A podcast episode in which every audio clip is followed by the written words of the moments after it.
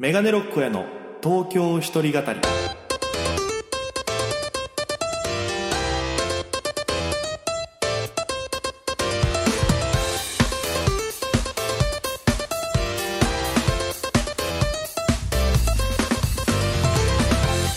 さあ、今週も始まりました。メガネロックへの東京一人語り。パーソナリティは私、県出身で現在東京でフリーのピン芸人として活動しております、メガネロック大家です。この番組は、大都会東京へ、口先一つで乗り込んだ沖縄芸人の一人語り。コロナ、不況、揺れ動く時代、それがどうした？メガネロック大家が聞かせる本音の東京お笑い物語が始まります。ということで、第65回放送分です。よろしくお願いいたします。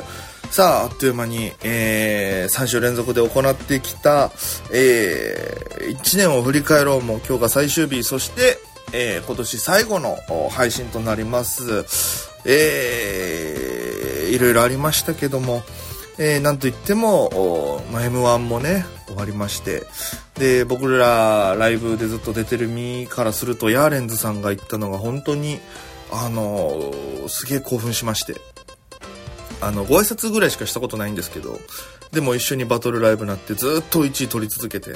で、周りの芸人さんからも今年絶対行くでしょみたいに言われてて、本当に、えー決勝の決勝まで行って、っていうのはすげえかったですね。興奮しましたね。うん。なんかね、R1 もあんな感じで、こう、ガンとね、盛り上がってくれたらなと思いながら見せたわけなんですけども。いやー、だからここからもう、だって今撮ってるのが、えー配信前日の火曜日なんですけど、今日から、えー1回戦が始まるんですよ、R1 は。ピン芸人の大会がありましてね。えー、で、これ撮った後すぐ新宿に行って1回戦の下見に行ってこうかなと思ってるんで、えー今日は絶賛ドキドキしながら、えーこの配信を収録しておりますということで、え今週もおお付き合いよろしくお願いをいたします。はい。えー早速ですが、えーメールが、えー届いておりますので紹介させていただきたいと思います。米山さんでございます。ありがとうございます。えーお久しぶりのお便りになってしまいましたが、毎回楽しく聞いております。私自身2023年、大家さんの数多く、えご活躍されている姿には本当に元気をもらいました。年始めぐらいの坂口杏里夫妻との共演は、あ、坂口杏里元夫妻との共演は、え怖くて見れなかったけど、笑い。えーピラミッド式バトルライブで、えー上位3位以内を連発。有名芸人さんとの共演、主催ライブの数々。えー実験合わせが終わってしまったのは残念だったけど、その理由がメンバーが活躍し始めたからと涙から笑顔に変えてくれた終演。9月9日に行われた東京初の単独ライブでは、聞き慣れない個人スポンサーたるものをさせてもらった経験。初めて手にした大家さんから、えー大家さんからの手売りチケットとともに、えー実際開催されたライブにはとても感動いたしました。喉ガラガラ状態でこの東京一人語り収録のほか、実際現場で大家さんの頑張っている姿を見てこれたのも全部思い出です。28日に R1 グランプリ1回戦は大丈夫です。えー自信を持って、東京一人語りは、えー2024年は民放へと。大切な日には必ず、えー体調万全でありますよ、今年もお世話になりました。来年も応援してます。ということでありがとうございます。ええまあ、いろいろね、米山さんも振り返っていただいて、ええまあ、前回の放送で喋った通りね、主催が終わったりとか、ええまたこれから喋る単独とかね、いろいろありますんで、えーぜひまた皆さんね、えー来年も応援よろしくお願いします。ありがたいですね。こうやって、東京出てきて、えー東京でね、僕のことを知ってくださった方が、えー応援してくださってるっていうのはすごくありがたいのでね、うんいや、ちょっとまた来年は、ライブ的にはこう、えー今エントリーライブっていうね、お金払って出るやつもちょこちょこ出てるんですけど、まあその本数をぐっと減らして、こう、呼ばれたりとか、うん、あの、面白いから来てくださいって言われたりするレベルに行かなきゃなと思ってるんで、本当に今回の R1 が大事になってくるんでね、えー絶対結果残したいなと思います。米山さんありがとうございました。さあ、えー、ということで、えー、9月から、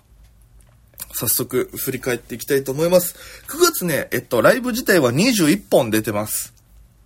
うん。で、中でも一番の思い出、やっぱり初めての、えー米山さんも言ってくださいました単独ライブでございまして、メガネロッコや第3回単独ライブ、見たことのない三原色っていう、やらせていただきましてね、久々ですよ。3年ぶりですよ。えー、4年？え、3年か4年、あ、違うや、4、5年ぶりにやったのか。単独自体は。東京出てきて初めてですから。いやーなんか大変でしたね。うん、まあいつも、まあ思い返すとまだ3ヶ月しか経ってないんだっていう気持ちではあるんですけど、遠い昔のようにこ、遠い昔のことのように感じるというか、うん。あの、ネタも10本やりまして、うち3本は書いてもらったネタ、えー、ピン芸人お友達の、えー、徳原旅行、村民代表南川、そして先輩の与瀬義明さんに書いていただいた台本を演じるというやつだったんですけど、あの、まあ、やってるこっちはすごい楽しかったんです。で、えー、いろんな、えー、芸人さんとかに、あの、配信のこの映像うん、記録の映像をまあお渡ししたりして、感想を聞いたら、やっぱその、嬉しい言葉返ってくるんですよ。面白かったとかもそうだけど、やっぱり、あの、後輩のね、あの子に言われて嬉しかったのが、人が書いた台本なのに、ね、今ちょっとイントネーション変だったけど、人が書いた台本なのに、あの、自分のものっぽくできてるのはすごいですねっていうのを言われて、それめちゃくちゃ嬉しかったですね。やっぱ、あの、人からもらった台本って、なかなか自分のものにしにくいところはあると思うんですけど、僕は普通に楽しくできたっていうのと、あとその、書いてくれた人たちが多分僕に対しての当て書きだったから、綺麗に多分そこら辺やってくれたりとか、まあ僕がその人たちのこと好きだから徳原とか村民とか、与田さん好きだからその人たちのネタめっちゃ YouTube とかで見てたからさ、自然とその人のやっぱり、ぽさは出てるんだろうね。好きっていうリスペクトから来てるから、やっぱりそこら辺の気持ちとかも出たりしてたのかなっていう感じでした。えー、すごい楽しかったです。で、スポンサーになっていただいた、米山さん、えー、スレダーコーヒーさん、えー、ジジポニンチさん、えー、黒紫さん、本当にありがとうございました。えー、特にスレダーコーヒーさんなんかは、えー、チケットを買ってくれた方には、えー、無料のドリップパックを、ドリップというかその、えー、コーヒーパック、ティーパックみたいなやつを、えー、無料提供していただいてお配りして、実際物販も、えー、ご協力いただいてっていう、本当に感謝しております。その縁がまだ今もずっと続いてる感じはするので、これをね、引き続き絶やさずに、えー、つなげていけたらなと思います。もっと僕が大きくなってね、皆様に恩返しできるまではちょっと、えー、支えていただきたいなというふうに思います。まあね、来年はもうちょいでかいキャッパ100、150ぐらいの客席で単独ライブをやりたいなと思ってるんで、多分年明け R1 終わりぐらいからちょっと動こうかなと思ってるんでね。えー、また皆様その際は、えー、会いに来ていただければなと思います。よろしくお願いいたします。そして10月、えー、ライブ24本出ております。そしてこの月から、えー、メガネロック親が R1 グランプリで漢字のところまで行くためのライブというですね、R1 対策の、えー、ライブを指導させました。単独の翌月ですよ。もう3本やるっていうのでね。えー、まあ、単独で生まれたネタをブラッシュアップしたりとか、もうしょ、もう本当に、この10月で、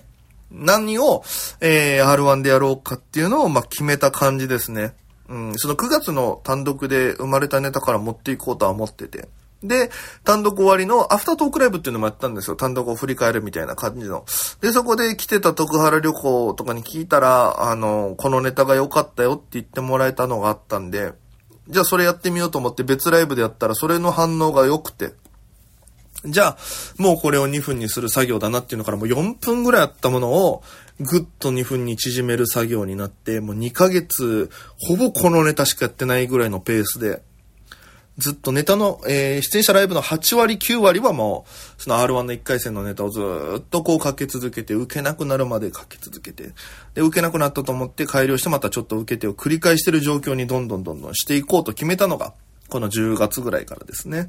で、R1 対策のライブやって、で、チーズステマルさん、ゲスト来てもらったチーズステマルさんとやったんですけども、で、ゲストに村民代表南川と、パーマ大佐さん来てくださいまして、えー、非常に盛り上がったいいライブになりましてね、こう気合入れてたんですけど、その、えー、主催の3日前ぐらいから、まあ、このラジオ聞いてた方わかると思うんですけど、喉の調子がおかしくて、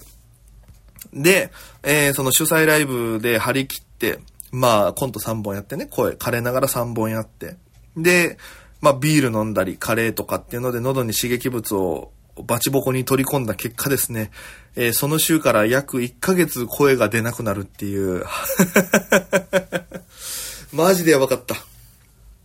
本当に本当に、やばかったね、今思い返すと。よく治ったなと思うよ、声が。で、もういろんなの試してもダメでね。えー、で、東証ビル診療所っていうところ先輩に紹介していただいて、えー、そこ行ったらちょっとずつ治ってきて、強めの薬飲んだら治ってきて。で、今だからね、治ってるからいいけど、この、今、治ったけど、その、僕が治った後ぐらいからやっぱり芸人さん声出なくなる人めっちゃ増えてて、やっぱその、感想と、このやっぱりその、M1 の時期だから漫才師の人たちがみんな声出なくなってて、やっぱ喉って大事だなと思いました。特に今年はなんか異常な気がします。この寒暖差もそうだし、乾燥度合いもエグかったですから。えー、どうにか治ってよかったなというふうに一安心はしてますけども、まあ予選が来月、再来月まで続くので、ちょっと喉の体調管理などは気をつけなきゃなと、えー、思っております。えー、そして11月、ライブ24本出ましたね。えー、喉治らずと。え本当に、本当に喉治んなかったんだよな。うん。なんで治らな、なんで治らないというかさ、まあ、あのー、ずっときつかったですね。痛くないのがまたこれ厄介なところで、痛くない、違和感だけがずっとあるっていうのがきつかったですね。で、まあ、ちょこちょこ直してって。で、ひたすら R1 に向けて、だから、結構な数、まあ24本ライブなんですけど、ほぼネタバトルライブで、で、ありがたいことにさっき米山さんが書いてくれたみたいに、1位とか2位をずっと取れてたんですよ。その R1 にかける予定のネタで。ずっと取れててて、周りからもいいねって言われてて。で、この時期ピンの人がかけて嬉しいけど不安になる言葉っていうのが仕上がってるねっていう、その、もう完全に隙がない状態まで、もうそのダイヤモンド磨くみたいな原石をこう磨き続けるみたいなもんでさ、ずっと同じネタをかけ続けて頑張るっていうのがありまして、うん。でもまあまあまあ、それでどうにかね、あの、一本いいネタができたんでよかったな。間に合ってよかったな。本当にそれだけ今思ってるのは、間に合ってよかったって言い方が、正しいんじゃないかなと思いながら。あとはその後輩のマミモンシンテターゼという1年目か2年目の女の子がいるんですけど、えー、その子が主催でやってる R1 対策のライブに呼んでもらって、僕以外ほとんどが、えー、1年目2年目の子たちで、で、そこに混じって8年目の僕が、えー、ネタをやって、えー、滑るわけにはいかない状況で、なんとか受けて、で、ネタの分析とかもするコーナーがあって、されて。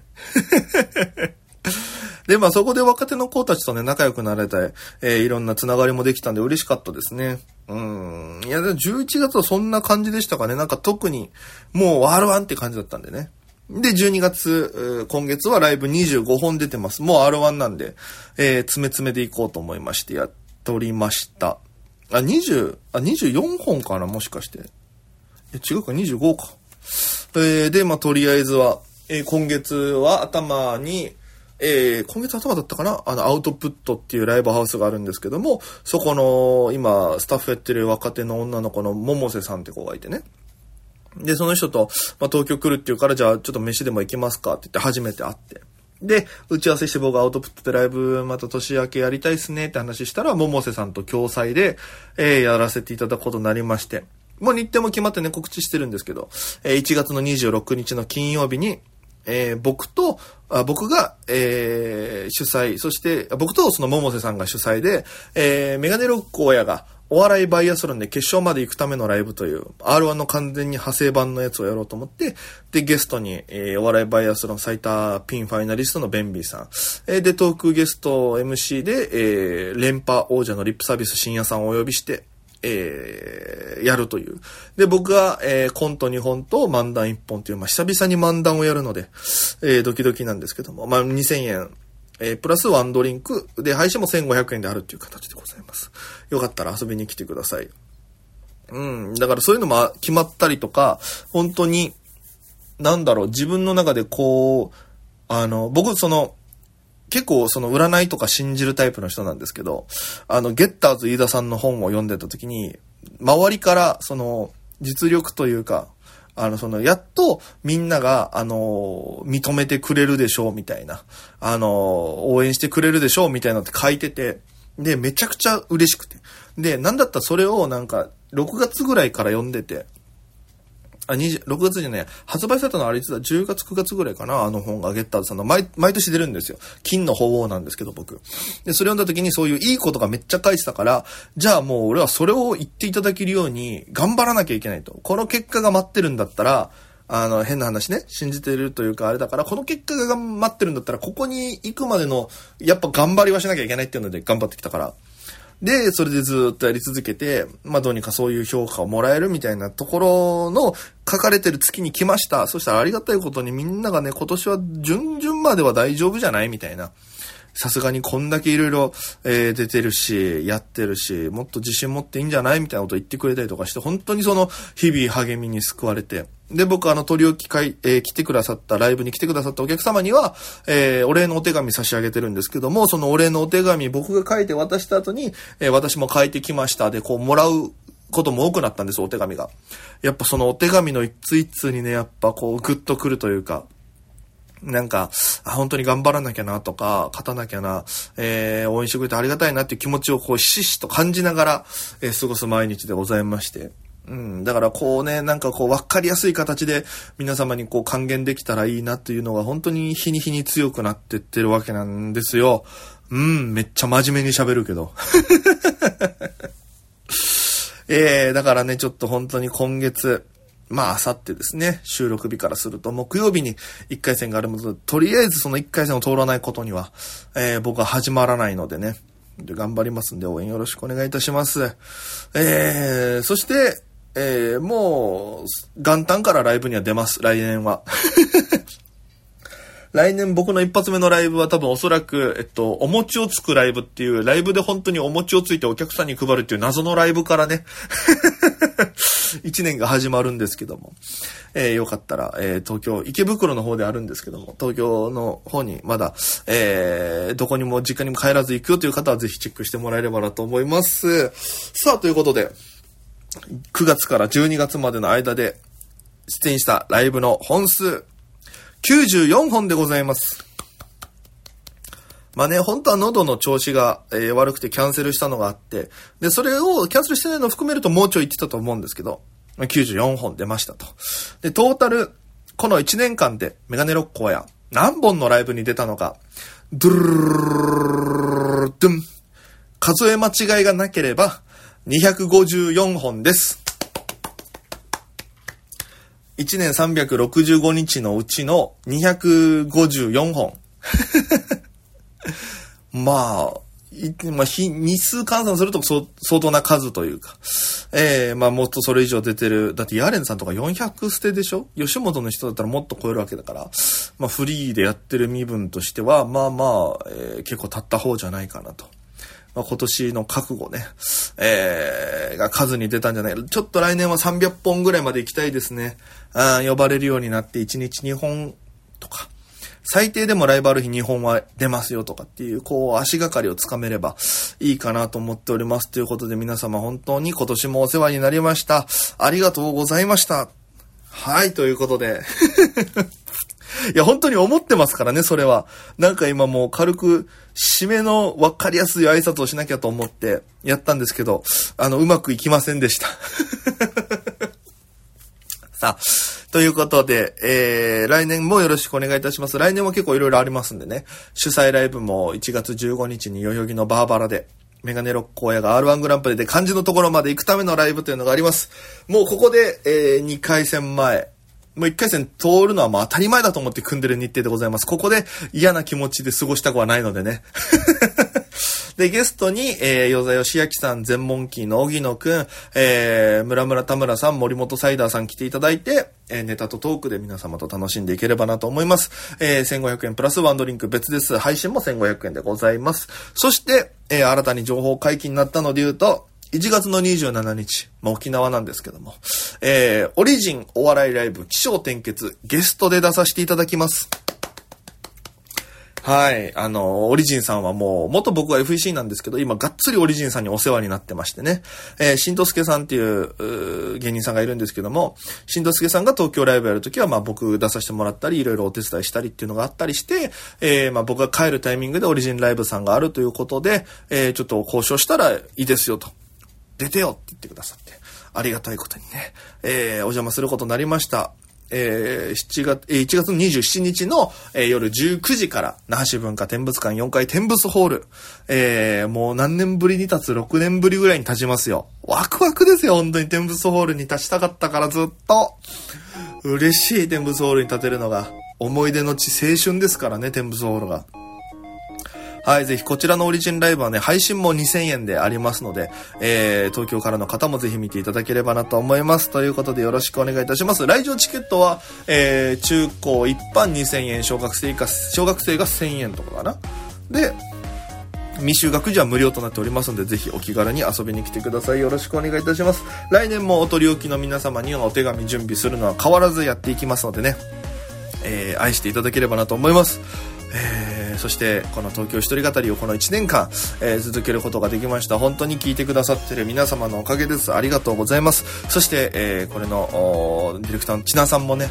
あのずっとこう僕の編集をしてくださって、まあ、お家のね、えー、録音だから音質が悪いとかもあるとは思うんですけども、えー、いろいろね助けていただいて本当に1年ありがとうございました。来年は、えー、本当にですね、えー、この番組が一歩でも一歩でも地上波に近づけるようにですね、えー、またポッドキャストを盛り上げられるように、えー、ラジオ沖縄さんにとっておうやってやっぱり、えー、売れる前からこの番組やってたんだ。ラジオ沖縄いいねとか、えー、言っていただだけるように僕があとはこのラジオ沖縄さん、そしてリスナーの皆様に恩返しできる一年に、えー、できることを目標に、えー、頑張って活動してまいりますので、ぜひぜひ、来年以降も愛していただければなと思います。よろしくお願いいたします。ということで、えー、この一年も本当にお世話になりました。皆様、えー、体調管理には気をつけて、えー、良いお年をお迎えくださいということで、以上、メガネロック大江でございました。それでは皆さん、また今夜、バイバイ right.